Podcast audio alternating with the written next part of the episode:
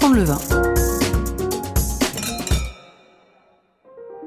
Bonjour à toutes et à tous, mon nom est Béatrice Dominé et je suis l'œnologue de Divine.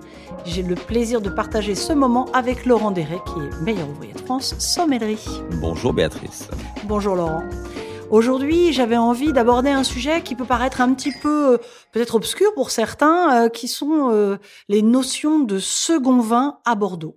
Uniquement à Bordeaux alors ben, Bordeaux, c'est un petit peu particulier. Tu vois, il y a cette fameuse classification qui a été faite en 1855. Et loin de moi l'idée de, de, la reprendre de A à Z. Mais euh, lors de cette classification, on aperçoit euh, ben, des, des, des, grands vins qui sont cités. Et d'ailleurs, la notion de grand vin euh, peut être pas facile à comprendre parce que euh, sur certaines étiquettes, euh, tu vois marqué grand vin de Bordeaux ou grand vin de Bourgogne.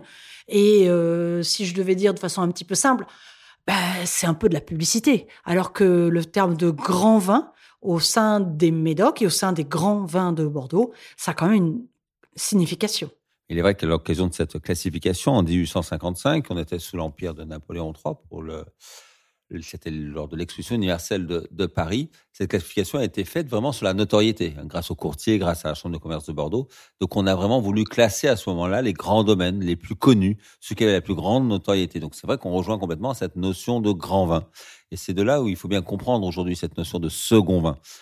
Les grands vins, les grands crus classés, les plus beaux terroirs à l'époque, les plus, les vins vendus les plus chers, c'est un petit peu la base de la, de la classification d'époque.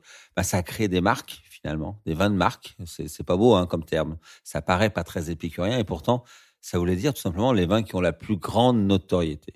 Et aujourd'hui, on se rend compte qu'on a la chance de pouvoir goûter ces vins uniquement si on a le réseau pour les acheter, uniquement si on a beaucoup d'argent. Et finalement, les seconds vins arrivent un petit peu dans cette gamme-là. C'est comme la différence entre la haute couture, un peu inaccessible, et le prêt-à-porter. Et pour moi, les seconds vins, c'est cette notion-là. Alors effectivement, très bordelaise, due à cette classification euh, historique et, très importante qui vaut toujours aujourd'hui. Hein. On parle de classification d'il y a 180 ans, mais néanmoins aujourd'hui ça ça marche tout le temps. Euh, et on, est aujourd'hui, on a la possibilité de pouvoir goûter le savoir-faire de ces châteaux, de ces maîtres de chais, de ce terroir, des Margaux, des Pauillac, des Saint-Julien, des Saint-Estèphe. On peut les goûter ou même ceux des Pessac-Léognan grâce aux seconds vins.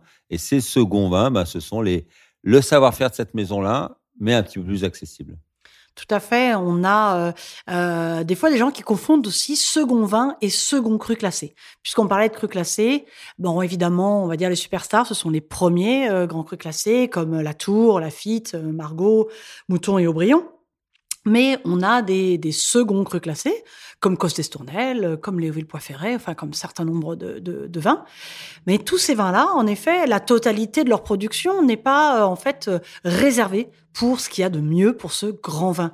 Ça permet, en faisant une sélection soit parcellaire, soit suivant l'âge des vignes, euh, eh bien de se dire, eh bien euh, ça on le le met pas dans le grand vin, mais c'est néanmoins quand même une très belle cuve et je vais pouvoir en faire un joli vin.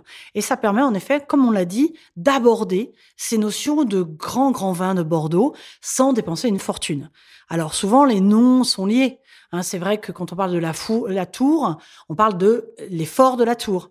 Euh, chez nous, euh, chez Divine, on a le plaisir d'avoir euh, les pagodes de Cos, ce magnifique Cos d'Estournel, donc qui est lui second cru classé, ou alors l'esprit de chevalier avec le domaine de chevalier en Pessac-Léognan ou bien encore euh, euh, en second vin, l'amiral de Bechevel, euh, second vin de Château Bechevel. On reprend le nom du grand vin en lui rajoutant quelque chose devant. Donc c'est vrai que ça permet d'aborder ces grands vins.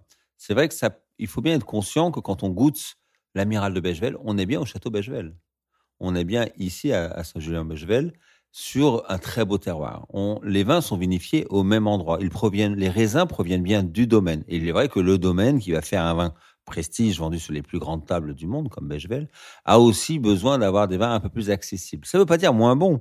Ça veut dire à boire un peu plus jeune. Ça veut dire plus facile à comprendre, plus facile à goûter, souvent des tanins un peu moins durs, mais néanmoins, le château Bechevel, comme un artiste, a accepté de signer cette œuvre-là. Donc il faut bien être conscient qu'on n'est pas sur un, un, un, petit vin du domaine. Parce que souvent, ces grands châteaux ont même un troisième, voire un quatrième vin vraiment sur les jeunes vignes ou les vignes qui ne sont pas issues des plus beaux terroirs.